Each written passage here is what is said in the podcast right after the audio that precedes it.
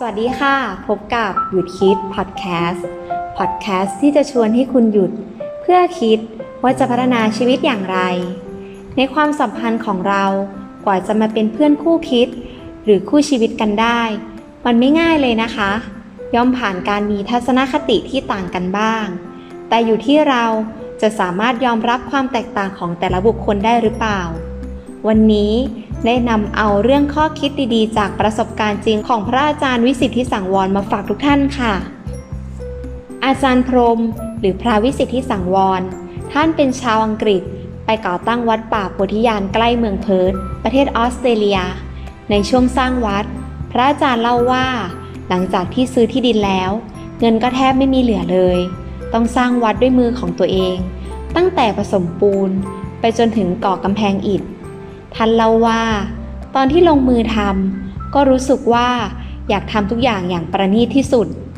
จนกระทั่งก่อกำแพงอิฐสำเร็จ แต่หากถอยออกมายืนดู ก็พบว่าก่ออิฐพลาดไปสองก้อนกำแพงอิฐเรียงสวยงาม แต่มีอยู่สองก้อนที่เอียงเอียง พระอาจารย์พรหมขอเจ้าวาสทุกกำแพงทิ้งเพื่อก่อใหม่ แต่เจ้าวาสกลับไม่ยอม จากนั้นเป็นต้นมา ทุกครั้งที่พระอาจารย์พรมพาแขกมาเยี่ยมวัด ท่านพยายามหลีกเลี่ยงไม่พาแขกเดินผ่านกำแพงบริเวณนี้ เพราะท่านอายที่ก่ออิฐผิดพลาดไปสองก้อน จนกระทั่งวันหนึ่ง พระอาจารย์พรมกำลังเดินอยู่กับผู้มาเยือนวัดคนใหม่ เขาเห็นกำแพงอิฐนี้ แล้วเปรยขึ้นว่ากำแพงนี้สวยดี พระอาจารย์พรมถามด้วยอารมณ์ขันว่า คุณลืมแว่นสายตาไว้ในรถหรอกหรือ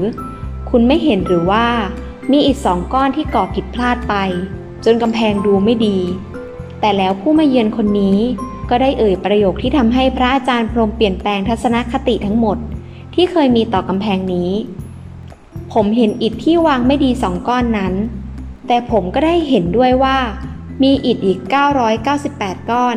ที่เรียงไว้อย่างสวยงาม นับเป็นครั้งแรกในรอบ 3 เดือนของพระอาจารย์ ที่สามารถมองเห็นว่าอิฐก้อนอื่น ๆ บนกำแพงนั้น นอกเหนือจากเจ้าสองก้อนที่เป็นปัญหา ไม่ว่าจะเป็นอิฐที่อยู่ด้านบน ด้านล่าง ด้านซ้าย หรือว่าด้านขวาของเจ้าอิฐสองก้อนนั้นล้วนแต่เป็นอิฐที่เก่าไว้อย่างดี ไม่มีที่ติ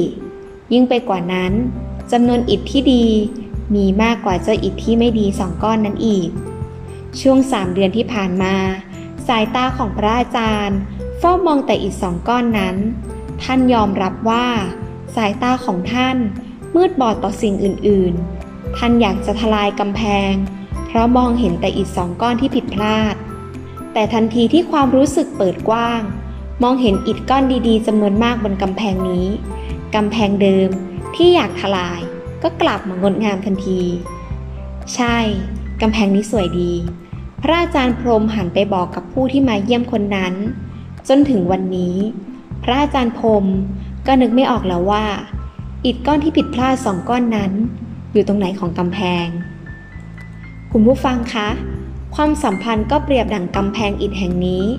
ในตัวคนคนหนึ่ง ไม่มีใครดีสมบูรณ์ร้อยเปอร์เซนต์หรือแย่ร้อยเปอร์เซนต์เรามักมีผสมปนปนกันไป เราจะหาความ perfect จากสิ่งที่ไม่ perfect ได้อย่างไร เมื่อเราทะเลาะกัน หากเรายอมรับในความแตกต่าง และมองหาข้อดีของกันและกัน สิ่งที่ไม่ดีของเขา ก็จะมีเพียงแค่ปลายก้อยเท่านั้นเอง หยุดจับผิด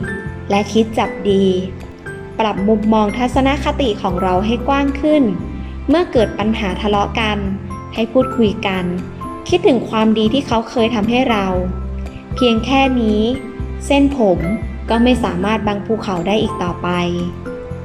ขอบคุณสำหรับการติดตามในวันนี้ และพบกับข้อคิดสาระดีๆ ได้ใหม่ใน episode หน้าสำหรับวันนี้ สวัสดีค่ะ